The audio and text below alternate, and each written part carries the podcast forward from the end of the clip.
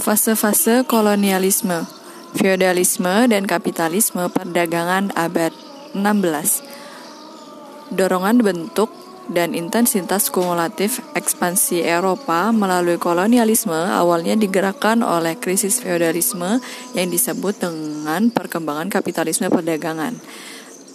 Pada abad 16, kali pertama kekuasaan kolonial mencengkeram di Karibia dan sebagian Amerika Latin.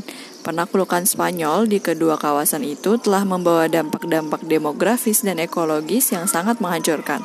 Didorong untuk mencari harta karun, dimulailah penjelajahan dari Eropa ke kawasan Hindia melalui rute barat. Penjelajahan itu berujung pada pembukaan besar-besaran tambang perak di Peru dan kemudian Meksiko.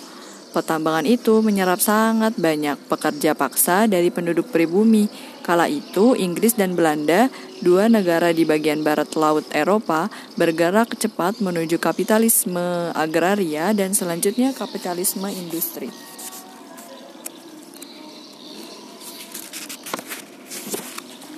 Spanyol dan Portugis keduanya menjajah Brasil menghadapi persaingan yang kian ketat dari Inggris dan terutama Belanda, baik dalam perkembangan ekonomi domestik maupun perdagangan laut internasional. Pedagang, budak, dan perkebunan abad 17 dan abad 18. Sepanjang abad 17, bentuk-bentuk baru pendudukan, produksi, dan perdagangan kolonial tampak dari kepentingan Inggris di Amerika Utara serta pendudukan Inggris dan Belanda di Karibia. Di Virginia, wilayah koloni Inggris di Amerika Utara terbentuk ekonomi perkebunan. Awalnya menggunakan kulit kontrak dari Eropa, kemudian beralih ke tenaga budak dari Afrika.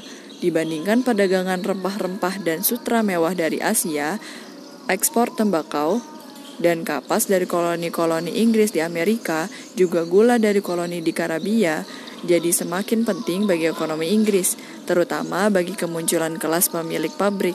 Ringkasnya, kolonisasi Inggris di Amerika Utara dan Karibia mengawali bentuk perdagangan internasional baru.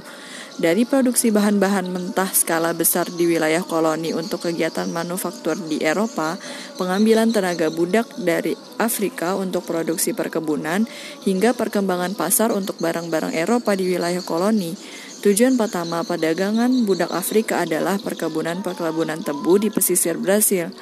Belanda memainkan peran utama dalam penyebaran produksi berbasis perbudakan ke kawasan-kawasan pesisir dan pulau-pulau utama di Karibia.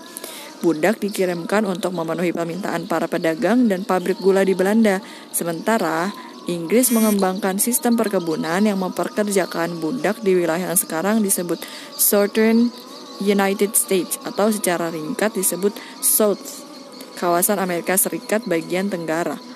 Di luar semua momen penting di kolonisasi dan hubungannya dengan alur perdagangan akumulasi di Eropa tersebut, terjadi penurunan nisbi dalam perdagangan internasional Eropa pada paruh abad ke-17. Dalam periode itu juga, terjadi penurunan nisbi atas kekayaan perusahaan-perusahaan dagang Eropa di luar negeri. Hal ini terkait dengan berbagai peristiwa pergolakan di Eropa. Salah satu yang berpengaruh adalah perang perdagangan merkantilis perang terjadi perang jenis baru ini terjadi terutama di laut dengan menggunakan armada bersenjata. Abad 18 adalah abad kebangkitan dan intensifikasi ekspansi Eropa. Perdagangan budak asal Afrika Barat di wilayah Atlantik meningkat pesat. Para petualang dan pedagang Eropa memperluas wilayah jelajah mereka, termasuk melakukan penjela, penjarahan dan memburu keuntungan komersial di sepanjang pesisir Afrika dan daratan Asia.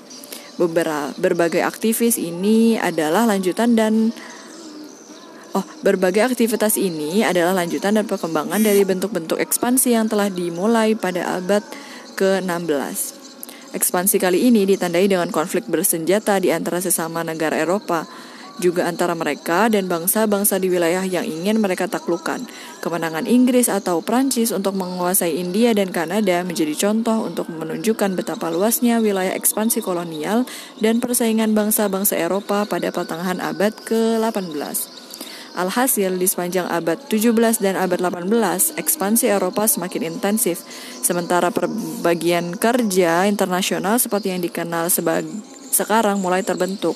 Sebagian besar kolonisasi dilakukan oleh perusahaan-perusahaan dagang ketimbang oleh negara-negara Eropa tersendiri, kecuali kolonisasi Spanyol dan Portugis di Amerika Latin. Tentu saja, pada saat bersamaan, negara-negara Eropa menyokong perusahaan-perusahaan dagang mereka, contohnya East India Company atau Verenigd Ostindische Company, VOC ya. Sokongan itu berupa sarana-sarana politik, diplomatik, dan militer, terutama Angkatan Laut.